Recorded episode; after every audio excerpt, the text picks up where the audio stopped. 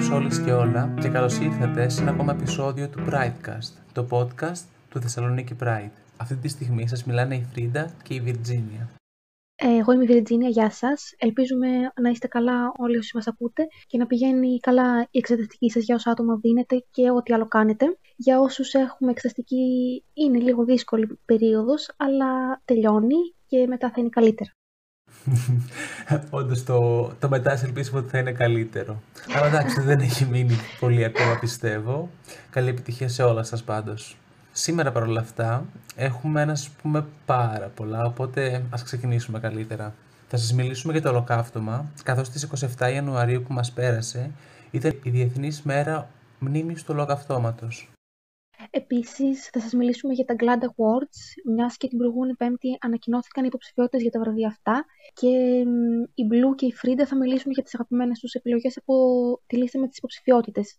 Επίσης, Frida, από όσο άκουσα, η Blue είναι πολύ ενθουσιασμένη και ανυπομονεί να μιλήσει για αυτό το θέμα. Θα έχει πολύ ενδιαφέρον να ακούσουμε τι έχει να πει. Ναι, ανυπομονή δεν λες τίποτα πραγματικά. ε, μείνετε οπότε συντονισμένα και θα καταλάβετε τι λέμε. Πρώτα όμως, Βιρτζίνια, εσύ και το Mercury δεν είχατε να μας παρουσιάσετε τις ειδήσεις που επιλέξατε από τις τελευταίες δύο εβδομάδες, σωστά; Ναι, πολύ σωστά. Θα δούμε τις πρώτες αλλαγές που έκανε η νέα κυβέρνηση των ΗΠΑ σχετικά με τα ΛΟΑΤΚΙ ζητήματα και στη συνέχεια θα παρουσιάσουμε και μία έκθεση φωτογραφίας που έγινε πρόσφατα στο Brooklyn. Α, πάρα πολύ όμορφα. Εντάξει λοιπόν, αν είστε όλα έτοιμα, ας ξεκινήσουμε.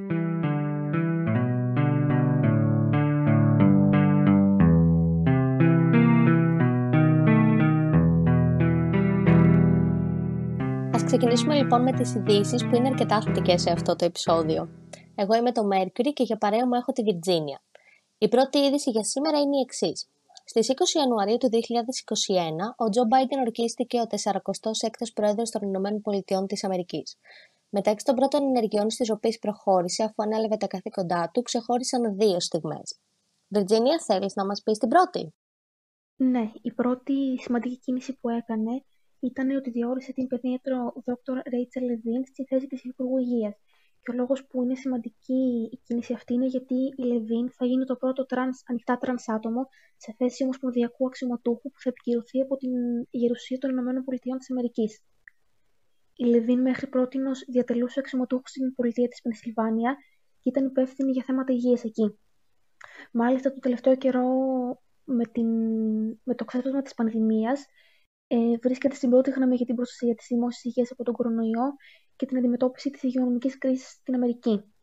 Η τρανς Dr. Rachel Levine έχει επανειλημμένα ταχθεί υπέρ των δικαιωμάτων της ΛΟΑΤΚΙ κοινότητας, ενώ δεν σταματά να επαναλαμβάνει την ανάγκη να δοθεί μεγαλύτερη έμφαση στα θέματα υγειονομικής κάλυψης των ΛΟΑΤΚΙ ατόμων και στην ανάγκη να αποκτηθεί γενικώς περισσότερη ορατότητα για τα άτομα αυτά. Συγκεκριμένα, ο Τζο Μπάιντεν κατά τη διαδικασία διορισμού της μίλησε για αυτήν. Θέλεις να μας πεις τι είπε; Ναι. Λοιπόν, όπως είπες, ο Biden είπε τα εξής λόγια για την Dr. Rachel Levine, όπου λέει ότι η Dr. Rachel Levine θα φέρει τη σταθερή ηγεσία και την απαραίτητη τεχνογνωσία που χρειαζόμαστε σε αυτή την πανδημία, ανεξάρτητα από τον ταχυδρομικό κώδικα, τη φυλή, τη θρησκεία, τον σεξουαλικό προσανατολισμό, την αναπηρία ή την ταυτότητα φύλου που έχει ο κάθε πολίτης, και θα καλύψει τις ανάγκες της δημόσιας υγείας της χώρας μας από αυτή την κρίσιμη στιγμή και στο εξής. Αυτό ήταν που ανέφερε ο Biden σχετικά με την Λεβίν σε μια δήλωσή του. Η δεύτερη σημαντική στιγμή είναι η ακόλουθη, όπου μετά την ορκομοσία του νέου Προέδρου, ο Λευκός Οίκος έκανε ένα βήμα πιο κοντά στη συμπεριληπτικότητα. Στη σελίδα που δηλώνονται τα στοιχεία επικοινωνίας των πολιτών με κάποιον από τους θεσμικούς τομείς του, ο Λευκός Οίκος δίνει συμπεριληπτικές επιλογές της αντωνυμίας. Όσα άτομα λοιπόν επιθυμούν να επικοινωνήσουν, μπορούν να επιλέξουν ανάμεσα σε αρσενικό, θηλυκό και πλέον υπάρχει και επιλογή του ουδέτερου ή άλλο και δεν είναι κανένας υποχρεωμένος να επιλέξει την αντωνυμία με την οποία αυτό προσδιορίζεται. Και αυτό συνέβη τέσσερα χρόνια από τότε που ο πρώην πρόεδρος τον είπα, Donald Trump διάγραψε όλες τις αναφορές για τα LGBTQI άτομα από τον ιστότοπο του Λευκού Οίκου και η νέα κυβέρνηση Biden έκανε το ακριβώς αντίθετο και μάλιστα από την πρώτη κιόλα μέρα. Και αυτό είναι κάτι πάρα πολύ θετικό για την κοινότητα.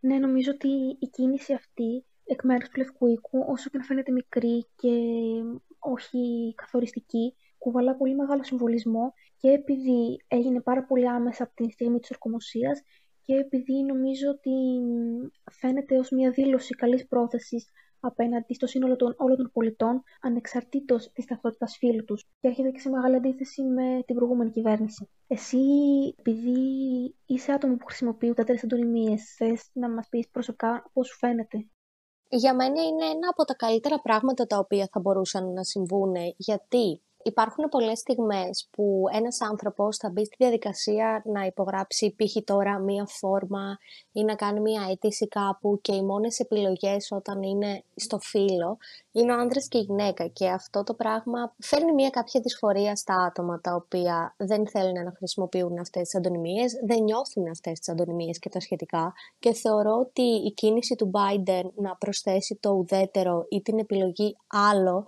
για τα άτομα που δεν θέλουν να δηλώσουν τίποτα, είναι κάτι πάρα πολύ καλό και θετικό και είναι κάτι το οποίο θα πρέπει να γίνει ευρέως. Αν και υπάρχουν πολλά site τα οποία το έχουν αλλάξει και το έχουν βάλει σαν επιλογή, θεωρώ ότι πρέπει να γίνει ακόμα πιο γνωστό και να ακολουθηθεί και στον υπόλοιπο πλανήτη.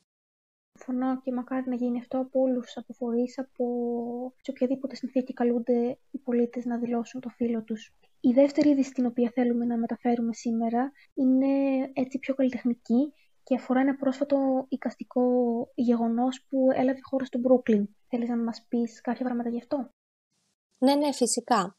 Ε, θα μιλήσουμε για κάτι που έγινε την περασμένη εβδομάδα και όπως είπες άφησε πολύ όμορφες εντυπώσεις ε, όσοι παρευρέθηκαν εκεί πέρα ή έμαθαν γι' αυτό. Στις 19 Ιανουαρίου έγιναν τα εγγένεια μιας φωτογραφικής έκθεσης το Not Another Second ή αλλιώς το ένα δευτερόλεπτο ακόμη του γερμανού φωτογράφου Κάρστεν Τόμαλεν στο Brooklyn της Νέας Υόρκης. Η συγκεκριμένη έκθεση είναι η πρώτη έκθεση σε μια σειρά πολιτιστικών εκστρατιών και αφηγείται τις ανίποτες ιστορίες 12 LGBTQI ατόμων, ηλικιωμένων και εξερευνά τα χρόνια που εκείνοι έχασαν λόγω κοινωνικών περιορισμών. Ε, στις συνεντεύξεις αναφέρεται και όλα στα χρόνια τα οποία έχασαν τα άτομα αυτά, πριν κάνουν come out για να μπορούν να ζουν πλέον ελεύθεροι μέσα εισαγωγικά στην κοινωνία την οποία μεγάλωσαν. Οι ιστορίες προέρχονται από άτομα που ήταν μέρος της γενιάς που οδήγησαν στην εξέγερση του Stonewall, ίδρυσαν την πολιτική ομάδα ACT UP και βοήθησαν στον τερματισμό της στρατιωτικής πολιτικής των ΗΠΑ, όπου αναφέρεται συνήθως ως Don't Ask, Don't Tell οι συγκεκριμένοι άνθρωποι έχουν δείξει μεγάλη ανεκτικότητα όσον αφορά την ανθρωπότητα και πώς διαχειρίζεται τα άτομα της κοινότητας και προσπαθούν συνεχώς να ανοίγουν ένα καλύτερο και αποδεκτό μέλλον για τις επόμενες γενιές. Και αυτό φαίνεται κιόλας μέσα από τα λεγόμενά τους στις συνεντεύξεις. Στο μεταξύ θέλεις να μας πεις το τι είπε ο φωτογράφος για τη δουλειά του; Ναι, γιατί νομίζω ότι δίνει γενικότερα τον τόνο της φωτογράφησης και της προσπάθειας που έκανε ο ίδιος. Συγκεκριμένα είπε ότι αυτό είναι ένα πολύ σημαντικό έργο και μια πολύ σημαντική δουλειά. Νομίζω ότι σήμερα στον κόσμο μας υπάρχει έλλειψη ανθρωπιάς και ότι οι άνθρωποι δεν νοιάζονται ο ένας για τον άλλον. Δεν ενδιαφέρονται για τη ζωή του άλλου και δεν νοιάζονται για τις προσωπικές ιστορίες ο ένας του άλλου. Και αυτό είναι κάτι που προσπαθήσαμε με αυτή την έκθεση να παρουσιάσουμε, όχι μόνο με τις φωτογραφίες αλλά και με τις συνεντεύξεις που συνοδεύουν τις φωτογραφίες.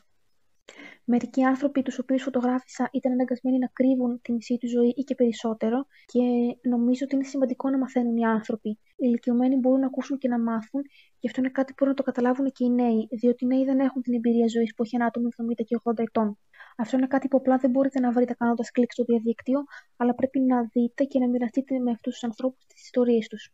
Όπως είπες, η έκθεση απαρτίζεται από 12 προσωπικότητες, μιλάει για 12 ιστορίες και εμείς μεταξύ αυτών ξεχωρίσαμε δύο, τις οποίες θέλουμε να μοιραστούμε σήμερα μαζί σας. Μέρκιουρι, η δικιά σου αγαπημένη ιστορία θέλεις να μας την παρουσιάσεις; Εννοείται, αλλά πριν περάσω στη δική μου αγαπημένη ιστορία, θέλω να αναφερθώ σε κάτι στατιστικά που έχουν βγει μέσα από τα λεγόμενα των ατόμων και μετά από σχετικές έρευνες, όπου λέγεται πως το 60% των LGBTQI ηλικιωμένων αναφέρουν πως νιώθουν έλλειψη συντροφικότητας και πάνω από το 50% αναφέρουν επίσης πως νιώθουν αποκλεισμένοι από τους υπόλοιπους.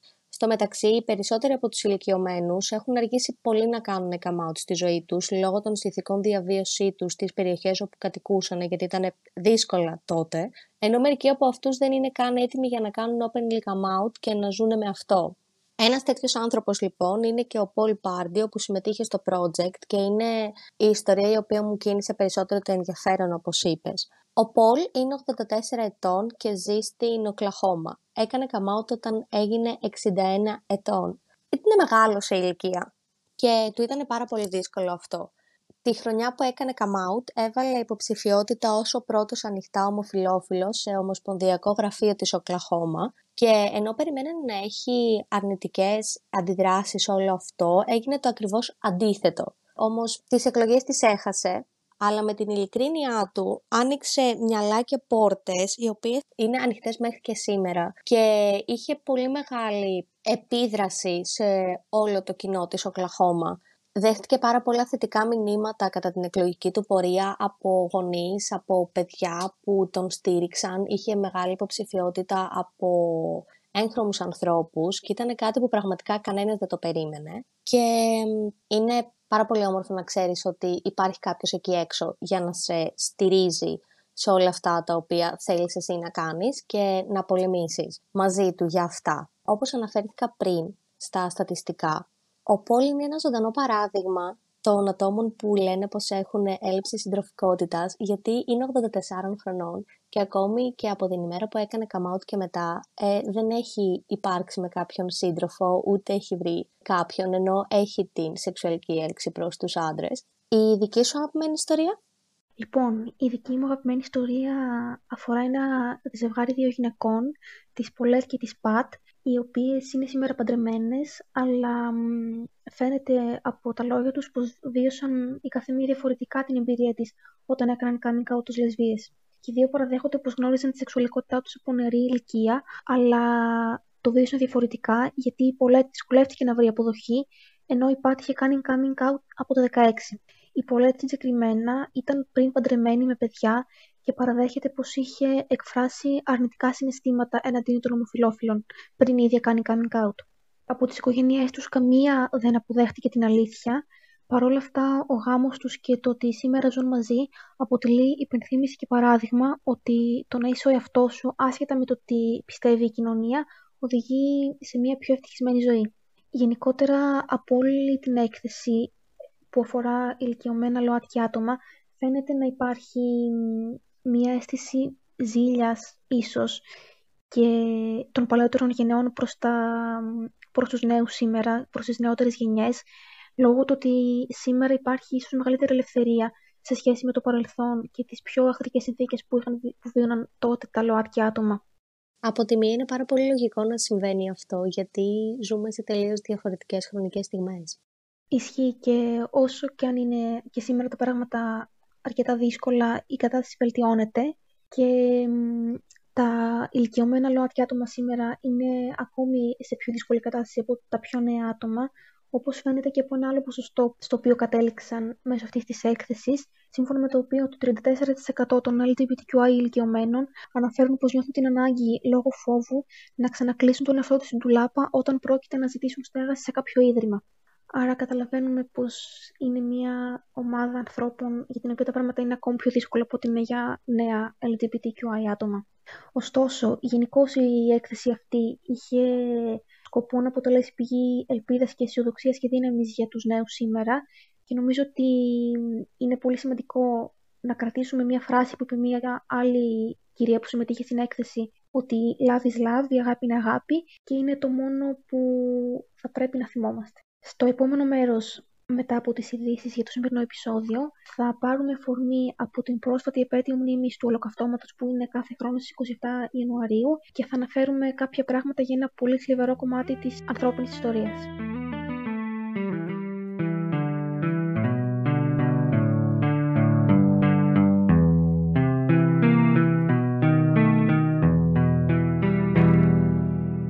Και για αυτό το θέμα είμαστε εδώ πέρα να μιλήσουμε εγώ η Φρίτα και το Mercury.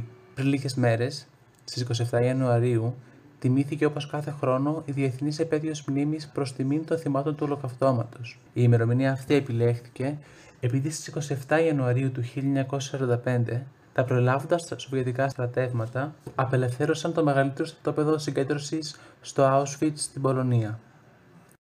Με τον όρο ολοκαύτωμα περιγράφεται ο υποκινούμενος από το κράτος συστηματικός διωγμός και η γενοκτονία διαφόρων εθνικών, θρησκευτικών, κοινωνικών και πολιτικών ομάδων κατά τη διάρκεια του Δευτέρου Παγκοσμίου Πολέμου από την ναζιστική Γερμανία και τους συνεργάτες της. Οι κυριότερες ομάδες των ανθρώπων που στοχοποιήθηκαν στο ολοκαύτωμα ήταν μεταξύ άλλων οι Εβραίοι, οι Ρωμά, οι ομοφιλόφιλοι, άτομα με ειδικές ανάγκες και οι πολιτικά αντιφορούντες. Η λέξη Holocaust προέρχεται από την αρχαία ελληνική λέξη ολοκαύτωμα και σημαίνει κυριολεκτικά πλήρως καμένη προσφορά θυσίας σε Θεό. Φρίντα, θα μπορούσες να μας πεις μερικά ιστορικά στοιχεία σχετικά με το ολοκαύτωμα; Ναι, εννοείται. Το 1933 οι Ναζί και συγκεκριμένα το κόμμα του Αδόλφου Χίτλερ ανεβαίνοντας στην εξουσία στη Γερμανία με μια σειρά από εκστρατείες και συνθήκες. Θεμελιώδης άξονας λοιπόν στη ναζιστική ιδεολογία υπήρξε η ιδέα της επινοημένης καθαρότητας της γερμανικής φυλής και ανάγκη αυτή να διαφυλαχτεί, με αποτέλεσμα τη συστημική προσπάθεια εξόντωσης όσων ατόμων κρίθηκε πως απειλούν αυτό το πρότυπο ανθρώπου. Με την αναγόρευση του Χίτλερ σε καγκελάριο το 1933, ο ρατσισμός και ιδιαίτερα ο αντισημιτισμός καθιερώθηκαν ως δόγματα του γερμανικού κράτους. Από τότε ξεκίνησε μια κλιμακούμενη σειρά αντιεβραϊκών μέτρων κοινωνικού αποκλεισμού, στέρηση στοιχειωδών ανθρωπίνων και δημοκρατικών δικαιωμάτων, κατάσχεσης περιουσιών, διώξεων και όμοιη βίας. Πώς κατέστησαν όμως όλα αυτά δυνατά να ρωτιέται κανείς; Νομίζω πως όλα ξεκίνησαν με τη δημιουργία των στρατοπέδων συγκέντρωσης. Στα πρώτα χρόνια του ναζιστικού καθεστώτος, η κυβέρνηση δημιούργησε στη Γερμανία περισσότερα από 42.000 στρατόπεδα συγκέντρωσης, με σημαντικότερα να είναι το Auschwitz-Birkenau, Ματχάουζεν και Νταχάου και άλλους χώρους φυλάκισης όπως τα γκέτο. Αυτά δημιουργήθηκαν για τον εγκλισμό πραγματικών και φαντασιακών πολιτικών και ιδεολογικών αντιπάλων. Για την εφαρμογή λοιπόν του δόγματος της καθαρότητας της άρια φυλής, όπως είπες παραπάνω, από το 1939 ξεκίνησαν ειδικά προγράμματα στήρωσης ή ακόμη και ευθανασίας μέσα στη Γερμανία, όπου θανατώνονταν από ναζί. Το μεγαλύτερο όμως μέρος του σχεδίου τέθηκε σε εφαρμογή εκτός του γερμανικού εδάφους και συγκεκριμένα στην Πολωνία. Δύο βασικά λοιπόν εργαλεία στα χέρια των Ναζί με τα οποία ασκούσαν εξουσία ήταν οι λεγόμενοι SS ως βοηθητική αστυνομική και ως φρουροί στα στρατόπεδα συγκέντρωσης και η μυστική κρατική υπηρεσία η πλέον πασίγνωση Γεστάπο. Αυτοί οι μη ένστιλοι αστυνομικοί χρησιμοποιούσαν αδίστακτες και απάνθρωπες μεθόδους σε όλη τη Γερμανία προκειμένου να εντοπίσουν και να συλλάβουν πολιτικούς αντιπάλους και όλους που δεν συμμορφωνόταν με τους νόμους και τις πολιτικές του ναζιστικού καθεστώτος. Να σημειώσουμε κιόλας πως τα άτομα τα οποία οδηγούνταν στα στρατόπεδα συγκέντρωσης εξαναγκάζονταν να επιβιώνουν σε απάνθρωπες συνθήκες διαβίωσης. Υποχρεώνονταν, ας πούμε, σε καταναγκαστική εργασία, ασυτεία και άλλα βασανιστήρια με σκοπό τον αφανισμό τους. Και είναι πάρα πολύ στενάχωρο να έχεις στο μυαλό σου μια τέτοια εικόνα. Και παρόλο που όσοι κατάφεραν να επιβιώσουν αυτές τις συνθήκες, εν τέλει έμελε να θανατωθούν μαζικά, οπότε ήταν εμπρός γκρεμός και πίσω ρέμα. Για να καταλάβουμε όμως καλύτερα την κλίμακα για την οποία μιλάμε, θα σας αναφέρω με νούμερα τα θύματα του ολοκαυτώματος. Υπήρχαν περίπου 6 εκατομμύρια Εβραίοι, οι οποίοι θανατώθηκαν, 250.000 Ρωμά, 200.000 άτομα με ειδικές ανάγκες, 100.000 κομμουνιστές και πολιτικά αντιφορονούντες και 15.000 ομοφιλόφιλοι. Υπολογίζεται επίσης ότι πάνω από ένα εκατομμύριο παιδιά περιλαμβάνονται στα άτομα τα οποία θανατώθηκαν κατά τη διάρκεια της ναζιστικής κυριαρχίας στη Γερμανία και στην κατεχόμενη Ευρώπη. Εμείς, βέβαια, θα δώσουμε λίγες περισσότερες πληροφορίες σχετικά με την ομάδα των ομοφυλόφιλων και πώς τους χειρίστηκαν κατά τη διάρκεια του ολοκαυτώματος. Φρίντα, θες να ξεκινήσεις; Ναι, με. Όπως προανέφερε και το Mercury, οι ομοφυλόφιλοι αποτέλεσαν επίσης στόχο του ολοκαυτώματος, καθώς η ομοφυλοφιλία θεωρούταν ασύμβατη με τον ναζισμό λόγω της αδυναμίας των ομοφυλόφιλων, όπως λεγόταν, να αναπαράγουν την κυρίαρχη φυλή. Στα χρόνια πριν την κυριαρχία του ναζισμού, παρόλα αυτά, η ομοφιλοφιλία ήταν ήδη παράνομη στη Γερμανία. Όμως γίνονταν κάποιες προσπάθειες από ακτιβιστές σε εκείνης της εποχής προκειμένου αυτή η κατάσταση να ανατραπεί. Πολλοί θεωρούσαν παρόλα αυτά την ανοχή έναντι των ομοφυλόφιλων ως ένδειξη παρακμή τη ίδια της Γερμανίας. Μόλις ανέλαβαν ωστόσο την εξουσία του 1933 οι Ναζί, ενέτειναν τις διώξεις των Γερμανών ομοφυλόφιλων ανδρών. Οι διώξεις αυτές πήραν διάφορες μορφές, από την απλή διάλυση οργανώσεων ομοφυλόφιλων έως και τη φυλάκισή τους σε στρατόπεδα συγκέντρωσης. Στο μεταξύ, δύο χρόνια αργότερα, το Υπουργείο Δικαιοσύνης έδωσε την νομική βάση για την επέκταση των διώξεων των ομοφυλόφιλων από τους Ναζί. Το 1938 η Γκεστάπο εξέδωσε οδηγία βάση της οποίας οι άνδρες που είχαν καταδικαστεί ως ομοφυλόφιλοι μπορούσαν να φυλακιστούν. Εκτιμάται ότι η αστυνομία συνέλαβε 100.000 άντρες με την κατηγορία της ομοφιλοφιλίας. Οι περισσότεροι από τους 50.000 άντρες που καταδικάστηκαν από τα δικαστήρια εξέτησαν την ποινή τους σε κανονικές φυλακές, ενώ λέγεται πως 5.000 έως 15.000 φυλακίστηκαν στα στρατόπεδα συγκέντρωσης. Ένας επιπλέον άγνωστος αριθμός ατόμων εγκλήστηκε σε κρατικά ψυχιατρία. Εκατοντάδες Ευρωπαίοι ομοφιλόφιλοι που ζούσαν σε κατεχόμενες χώρες ευνουχίστηκαν βάσει δικαστικής απόφασης. Οι θάνατοι λοιπόν τουλάχιστον 15.000 ομοφυλόφιλων ανδρών σε στρατόπεδα συγκέντρωσης έχουν καταγραφεί επίσημα, αλλά και πάλι είναι δύσκολο να καθοριστεί ακριβώς πόσοι ήταν αυτοί που πέθαναν. Και επίσης να πούμε ότι κάποιοι ομοφυλόφιλοι χρησιμοποιήθηκαν και σε ιατρικά πειράματα, πράγμα που είναι άρρωστο. Τα πολύ καλά, Mercury. Εδώ πέρα παρόλο αυτά θα, θα ήθελα εγώ να σημειωθεί ότι οι ομοφυλόφιλες γυναίκες δεν είχαν συνήθως την ίδια μεταχείριση με τους ομοφυλόφιλους άντρες χαρακτηριζόταν εμένω αντικοινωνικές εισαγωγικά, αλλά σπάνια στελνόταν στα στρατόπεδα συγκέντρωσης λόγω της ομοφιλοφιλίας τους. Χωρίς αυτό βέβαια να σημαίνει ότι δεν υφίσταντο άλλες μορφές διακρίσεων, έτσι. Ναι, ισχύει αυτό που λες και είναι μια πολύ σημαντική πληροφορία μεταξύ των διακρίσεων που γινόντουσαν μέσα στα στρατόπεδα. Όπως επίσης μια σημαντική πληροφορία είναι και η ακόλουθη και θεωρώ ότι είναι και αρκετά ενδιαφέρουσα. Μέσα σε στρατόπεδα συγκέντρωσης, λοιπόν, χρησιμοποιούνταν σύμβολα, συνήθως τρίγωνα, για να διακρίνουν τους φυλακισμένους ανάλογα με τον λόγο για τον οποίο είχαν κλειστεί εκεί πέρα. Για να αναγνωρίζουν τους ομοφυλόφιλους, χρησιμοποιούνταν το ροζ τρίγωνο. Οι Εβραίοι έπρεπε να φορούν κίτρινα σήματα και τα αντικοινωνικά άτομα και οι λεσβείε έπρεπε να φορούν το μαύρο τρίγωνο. Σύμφωνα με πολλές μαρτυρίες επιζώντων, οι ομοφυλόφιλοι ήταν από τις ομάδες που κακοποιήθηκαν περισσότερο στα συγκεκριμένα στρατόπεδα.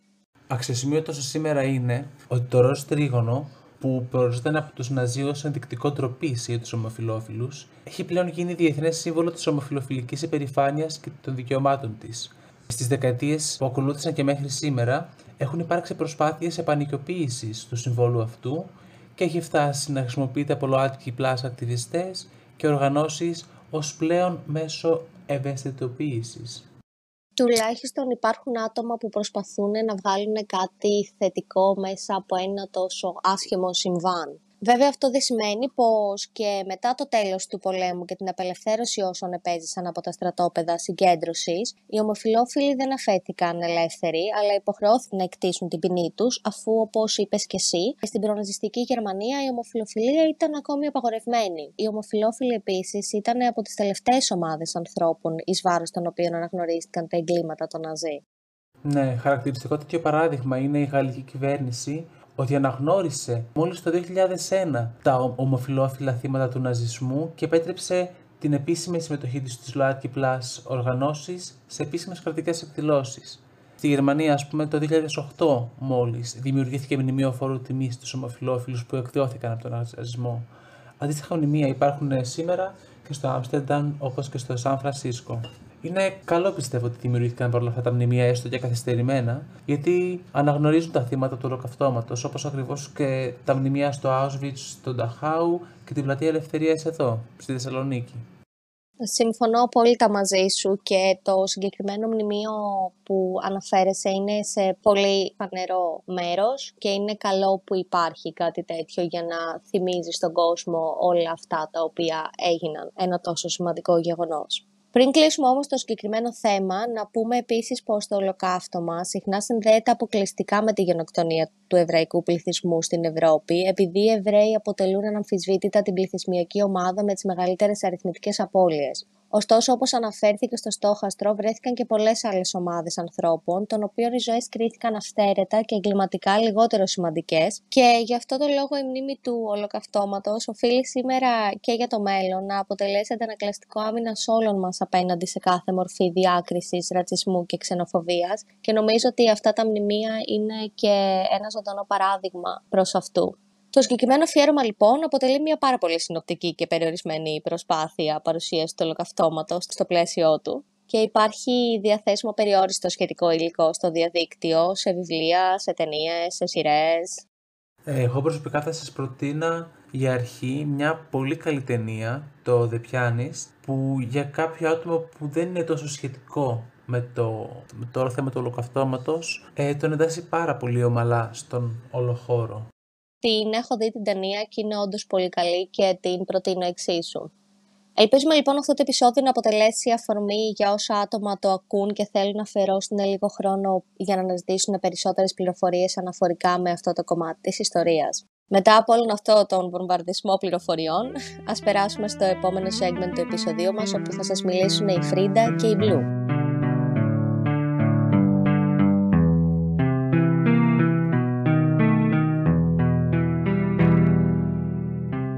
Λοιπόν, επειδή το προηγούμενο θέμα που ακούσαμε ήταν αρκετά βαρύ, πάμε τώρα να περάσουμε σε κάτι πιο ανάλαφρο. Πρόσφατα, την προηγούμενη Πέμπτη συγκεκριμένα, ανακοινώθηκαν οι υποψηφιότητες για τα GLAD Awards. Είναι εδώ πέρα μαζί μας η Blue. Blue, θα ήθελες να μας σχολιάσεις περί αυτού; Αχ, βεβαίως, γιατί αυτά τα βραβεία γενικά τα παρακολουθώ κάθε χρόνο και είναι από, τα, από τις αγαπημένες μου βραβεύσεις. Λοιπόν, τα GLAD Media Awards είναι βραβεία που απονέμονται από τη Συμμαχία Γκέι και Λεσβιών ενάντια στη δυσφήμιση. Gay and Lesbian Alliance Against Defamation, τα αρχικά τους. Για την αναγνώριση και την απονομή τιμής σε διάφορους κλάδους των μέσων μαζικής ενημέρωσης για τις ξεχωριστές εκπροσωπήσεις της ΛΟΑΤΚΙ Plus κοινότητας και των προβλημάτων της. Εκτός από την τηλεόραση και τον κινηματογράφο που το μυαλό μας πάει σε αυτά συνήθως όταν μιλάμε για βραβεία, ε, τα βραβεία αυτά αναγνωρίζουν και άλλες τέχνες, όπως είναι η μουσική, το θέατρο, τα κόμικ, αλλά ακόμα και η δημοσιογραφία και η διαφήμιση. Η μη κυβερνητική οργάνωση GLAD, να πούμε, είναι μία από τις μεγαλύτερες οργανώσεις που προωθούν την ορατότητα της ΛΟΑΤΚΙ Plus κοινότητας. Έχουν πάρα πολλές δράσεις, μιας και σαν οργάνωση ξεκίνησε για να διαδηλώνουν κυρίως για την εκπροσώπηση της κοινότητάς μας στην τηλεόραση. Αλλά πλέον πέρα από τα Media Awards που οργανώνει, οργανώνει και δράσεις όπως είναι το Spirit Day και την δημοσίευση του Studio Responsibility Index, αλλά και πολλές ακόμα μικρότερες δράσεις. Τα βραβεία, το μεγαλύτερο project που διοργανώνει η GLAD, απονέμονται κάθε χρόνο από το 1990 και έτσι φέτος έχουμε τα 32 βραβεία, τα οποία έχουν και πάρα πολλούς αγαπημένους μου υποψήφιους. Η οργάνωση GLAD είναι βασισμένη στην Αμερική και γι' αυτόν τον λόγο τα βραβεία απονέμονται ξεχωριστά για αγγλόφωνες και ισπανόφωνες παραγωγές, καθώς στην Αμερική, από όσο ξέρουμε, η ισπανική κοινότητα είναι αρκετά μεγάλη. Τώρα, εκτός από τις κύριες κατηγορίες αυτά τα βραβεία, έχουν και κάποιες τιμητικές βραβεύσεις που δεν ανήκουν στο διαγωνιστικό κομμάτι, για κάποιες είτε εξέχουσες προσωπικότητες, είτε κάποια εξέχουσα, εξέχοντα έργα. Για μένα, κατά τη γνώμη μου, αυτά τα βραβεία είναι πάρα πολύ σημαντικά για την κοινότητά μας. Εσένα, Φρίντα μου, ποια είναι η άποψή σου; Ε, πιστεύω ότι όντως είναι πάρα πολύ σημαντικά αυτά τα βραβεία, καθώς είναι από LGBT άτομα προς LGBT άτομα και ουσιαστικά δίνει αυτό το, τη, τη διαφάνεια γενικότερα και ότι ξέρεις αναγνωρίζουμε ότι αυτό το, αυτό το πέρα η τέχνη και αυτό εδώ πέρα που γίνεται είναι όντως actual ένα καλό representation και μας βοηθάει στο να αναπτυχθούμε και στο να, ε, στο να είμαστε ορατοί. Ε, και είναι πολύ καλό πιστεύω επίσης ότι δεν μένει μόνο στις αγγλόφωνες ε, show, μουσικές σκηνές κτλ. Αλλά υπάρχει και αυτή η διαπολιτισμικότητα μέσω της ε, ισπανόφωνης ας πούμε εδώ πέρα βράβευσης και θα ήλπιζα να, να συνεχιστεί αυτό και σε άλλες γλώσσες ανά, το, ανά τον κόσμο. Μακάρι, θα ήταν πάρα πολύ καλό. Ναι, θα ήταν πάρα πολύ καλό όντως. Και μακάρι να έχουμε και κάτι τέτοιο στην Ελλάδα σε λίγα χρόνια, ποιος ξέρει. Όσον αφορά τώρα την Επιτροπή, αποτελείται από 90 εθελοντές παύλα κριτές. Υπάρχουν τέσσερα βασικά κριτήρια ως προς την κρίση αυτών των βραβείων.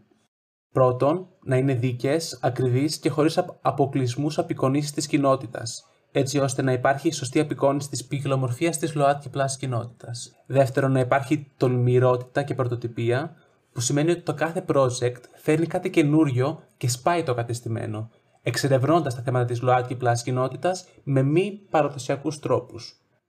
Τρίτον, να υπάρχει ένας πολιτιστικός αντίκτυπος, που σημαίνει ότι το project επηρεάζει και θίγει προβλήματα ενός κομματιού της κοινωνίας που δεν θίγονται συχνά. Και τέταρτον και τελευταίον, να υπάρχει μια γενική ποιότητα του project, που σημαίνει να έχει υψηλή ποιότητα, που προσθέτει στον αντίκτυπο και τη σημασία των εικόνων και των προβληματισμών που αυτό απεικονίζει.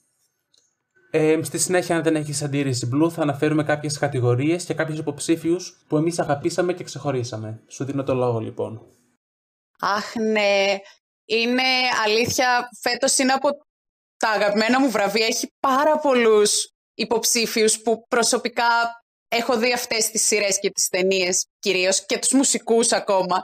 Και πραγματικά δεν ξέρω ποιος θέλει να κερδίσει. Anyway, θα προχωρήσουμε σε μια κατηγορία που θελήσαμε να αναφέρουμε, την κατηγορία του Outstanding Reality Program, στις οποίες ξεχωρίσαμε δύο reality.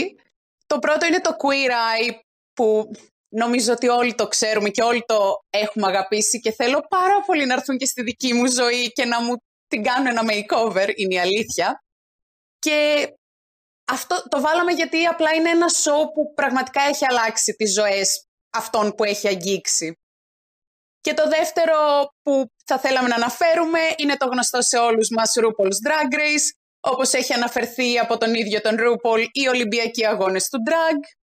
Νομίζω ότι αν όχι όλοι μας, οι περισσότεροι μας το έχουμε δει και το έχουμε αγαπήσει, αν όχι όλες του τις σεζόνες, το κάποιες. Ειλικρινά, όσο από εσάς δεν έχετε δει αυτές τις εκπομπές, κατά τη γνώμη μας θα πρέπει να τις ξεκινήσετε αμέσως. και είναι και οι δύο διαθέσιμες στο Netflix που πιστεύω ότι αρκετοί έχουμε συνδρομές. Ε, η επόμενη κατηγορία που θα δούμε είναι το Outstanding Comedy Series, αρχίζοντας με το Big Mouth που είναι διατεθειμένο στο Netflix, το οποίο αφορά μια ομάδα εφήβων ε, που βρίσκονται στην ηλικία επαγρύπνησης της σεξουαλικότητάς τους, με ό,τι αυτό γενικότερα μπορεί να σημαίνει. Έχουμε έντονο representation της ΛΟΑΤΚΙ πλάς κοινότητας με έντονο καυστικό χιούμορ και με βασικό χαρακτηριστικό της σειράς να είναι η προσωποποίηση των Hormone Monsters που είναι οι συνοδοί μας, όπως θέλει να λέει η σειρά, καθ' όλη τη διάρκεια της ενήλικης σεξουαλικής μας ζωής. Συνεχίζουμε με τη Harley Quinn ε, από το HBO Max. Αγαπάμε όλοι Harley Quinn πιστεύω και περιμένουμε να δούμε και άλλα από αυτήν. Στη συνέχεια υπάρχει το Love Victor στο Hulu, μια πάρα πολύ γλυκιά συνέχεια του Love Simon, μια εξαίσια ταινία που ανυπομονώ για την δεύτερη σεζόν προσωπικά, να δω τη συνέχεια της ιστορίας του Βίκτορ. Ε, το Sit's Creek, μια τρομερή κομμωδία που έχει πάρα πολύ ωραία θεματολογία και την αντιμετωπίζει μια, με μια υπέροχη δόση χιούμορ. Το Sex Education που νομίζω είναι πολύ γνωστό πλέον στις μέρες μας. Έχει ένα πολύ ωραίο βρετανικό χιούμορ στα καλύτερά του γύρω από τα θέματα της σεξουαλικής αγωγής ε, στην εφηβική κυρίως ηλικία, αλλά αυτό δεν σημαίνει ότι μένει και μόνο εκεί. Είναι πραγματικά απλά υπέροχο. Εδώ εγώ θα ήθελα να πω, αχ, Τζίλιαν Άντερσον που ακόμα είναι μια θεά. Και με αυτό θα συνεχίσω στην επόμενη κατηγορία που είναι το drama TV series στο οποίο έχουμε ξεχωρίσει τον The Umbrella Academy του Netflix, που τι να πεις για αυτή τη σειρά, νομίζω πλέον όλοι τη γνωρίζουμε. Είναι μια σειρά για την πιο υπέροχη προβληματική οικογένεια σούπερ ηρώων, βγαλμένη από το μυαλό του Gerard Way και του Gabriel Ba. Όσοι ήταν ημόπεδα την έχουν δει σίγουρα γιατί Gerard Way, My Chemical Romance, ξέρετε τώρα. Η επόμενη σειρά που ξεχωρίσαμε, για μένα είναι η αγαπημένη μου και θέλω να κερδίσει την κατηγορία, είναι το 911 Lone Star του Fox, το οποίο είναι spin-off του 911. Ε, είναι πυροσβέστες.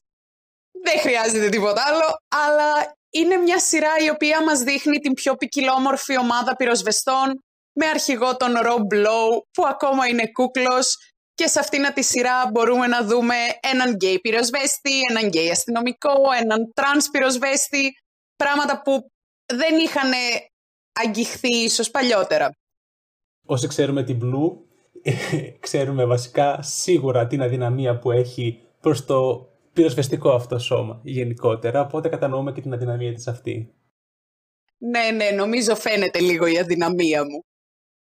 Έχουμε μετά το Star Trek Discovery του CBS, το οποίο είναι η νέα προσθήκη στο σύμπαν του Star Trek που όλοι έχουμε γνωρίσει, πολλοί από εμάς έχουμε αγαπήσει και έχουμε βρει καταφύγιο σε αυτό. και μας φέρνει ακόμα μεγαλύτερη ποικιλομορφία από τα προηγούμενα Star Trek. Μετά έχουμε ξεχωρίσει το Ratchet του Netflix, που είναι μια ακόμα, μια ακόμα ταινία του Ryan Murphy στα βραβεία, σειρά, συγγνώμη, για την οποία δεν θα πούμε πολλά, έτσι ώστε να τη δείτε. Παίζει άλλωστε και η αγαπημένη μας Σάρα Πόλσον. Τελευταία, ταινία που ξε... Τελευταία σειρά που ξεχωρίσαμε είναι πάλι του Netflix και είναι το Hollywood, που μας δίνει μια ματιά στο παλιό Hollywood που δεν επέτρεπε την ποικιλομορφία και μας δείχνει μια ματιά στις ζωές κάποιων ηθοποιών οι οποίοι ήταν όντως υπαρκτά πρόσωπα στο Hollywood του τότε. Πιστεύω ότι είναι μια πάρα πολύ σημαντική ε, μίνι σειρά το Hollywood, καθώς είναι μια ε, βιογραφική σειρά για το ίδιο το Hollywood, για την ίδια την εταιρεία παραγωγής ταινιών και νομίζω είναι ένα πολύ καλό representation της εποχής αυτής κάθε αυτής. Ε, με ευχαριστώ πολύ, Blue. Θα συνεχίσουμε τώρα με τα wide release film. Ε, αρχίζοντας με το Happiest Season του Hulu. Σας την παρουσιάζουμε και σε προηγούμενο επεισόδιο και σας την προτείναμε. Οπότε δεν έχουμε να πούμε κάτι άλλο σχετικό με αυτόν εδώ πέρα. Έτσι, δεν είναι Blue; Εκτός, εκτός από «Αχ, Κρίστεν, τι ωραία που είναι». Μάλιστα. Λοιπόν, συνεχίζουμε με το The Old Guard του Netflix. Μια ταινία που αγγίζει θέματα της αιώνιας ζωής, αλλά και της αιώνιας αγάπης. Και πρωταγωνιστή η υπέρτατη Σαρλίζ Θερόν, που νομίζω όποια και αν είναι η σεξουαλικότητά σου, η Σαρλίζ Θερόν είναι μια σεξουαλικότητα μόνη της. Αχ, Blue. Λοιπόν, συνεχίζουμε με το The Prom του Netflix πάλι. Άλλη μια συμμετοχή του Ryan Murphy και των στούντιών του. Έχει συνολικά έξι υποψηφιότητες, αν θυμάμαι καλά. Αν λοιπόν σας αρέσουν τα musical, σίγουρα δείτε αυτήν την πολύ γλυκιά ταινία με μια κοπέλα που θέλει κάτι πολύ απλό φαινομενικά, πολύ δύσκολο, ρεαλιστικά, να πάει στο σχολικό χορό με την κοπέλα της. Είναι μια πάρα πολύ ωραία ταινία και γλυκιά. Πραγματικά δείτε την, ακόμα και αν δεν σας αρέσουν τα musical, ήταν πολύ, πάρα πολύ cute. Και ναι, ο Ράιαν Μέρφυ με το στούντιό του έχει έξι διαφορετικές συμμετοχές. Έξι έργα του είναι υποψήφια. Νομίζω φέτος έχει τις περισσότερες συμμετοχές στο στούντιό του. Όταν βγουν τα αποτελέσματα των GLAD Awards, σίγουρα θα μας ξανακούσετε να τα συζητάμε για να σας ανακοινώσουμε τους νικητές της κάθε κατηγορίας. Αν και για μένα νικητές της καρδιάς μου στην κατηγορία τουλάχιστον των σειρών είναι το 911 και δεν με νοιάζει τι θα πει κανένας αλλά θα σας ανακοινώσουμε τα αποτελέσματα και όταν βγούνε. Τώρα λοιπόν θα πούμε στους ακροατές μας, άμα θέλουν να δούνε όλες τις συμμετοχές, να μπουν στην επίσημη ιστοσελίδα της GLAD, στην οποία βρίσκονται όλοι οι υποψήφοι, αναλυτικά. Και άμα θέλετε, μέσω της φόρμας μας που βρίσκεται στην περιγραφή μας στο Instagram, να μας στείλετε τη γνώμη σας, ποιες σειρές πιστεύετε ότι πρέπει να κερδίσουν, ταινίες ή οτιδήποτε, κόμικ, μουσική, ό,τι θέλετε και να μας πείτε τη γνώμη σας γενικά. Αυτά από εμάς. Καλή σας ακρόαση στο υπόλοιπο της εκπομπής. Τώρα που τον εαυτό μου χάνω, σε έχω να σε απολαμβάνω και η ισορροπία μου παίρνεις για άλλη μια φορά. Όταν θα γυρίζουν και ο ήλιος μας καίει με το χέρι σου στη χούφτα μου εγώ θα μου και Όσο δύση θα υπάρχει κι αλκοόλ μέσα μας ρέει Αφού θα έχω εσένα εγώ θα μου και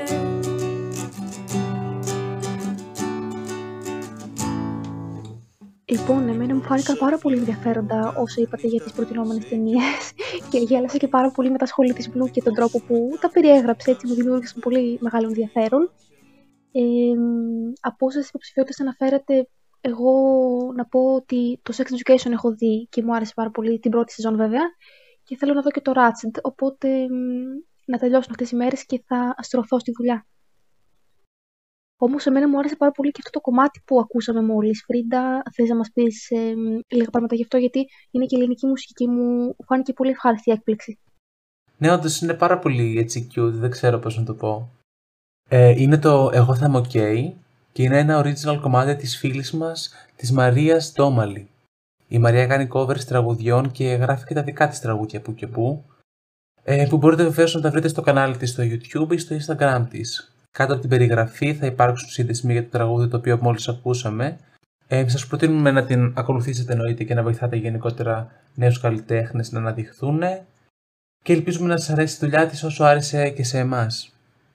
Ελπίζουμε λοιπόν σήμερα να σας άρεσαν όσα είπαμε και όσα συζητήσαμε και ανυπομονούμε να ακούσουμε την άποψή σας για αυτά στα social media του Θεσσαλονίκη Pride. Επιπλέον, να μην ξεχνάτε ότι υπάρχει η φόρμα για την οποία σας είχαμε μιλήσει στο προηγούμενο επεισόδιο, στην οποία μπορείτε να μας ε, αναφέρετε ό,τι προτάσεις έχετε για μελλοντικά θέματα που θέλετε να συζητήσουμε και τα σχόλιά σας για όσα έχουμε συζητήσει σε αυτά τα επεισόδια. Η φόρμα αυτή θα βρίσκεται στο bio μας στο Instagram και κάτω από αυτό το βίντεο στην περιγραφή. Ε, νομίζω αυτά ήταν όλα για το σημερινό επεισόδιο. Δεν ξεχνάμε κάτι, έτσι; Όχι, όχι, ήταν όλα όσα ήθελαμε να μοιραστούμε. Ωραία, καλή συνέχεια από εμάς και μην ξεχνάτε. Μέχρι το επόμενο επεισόδιο, be proud. Bye!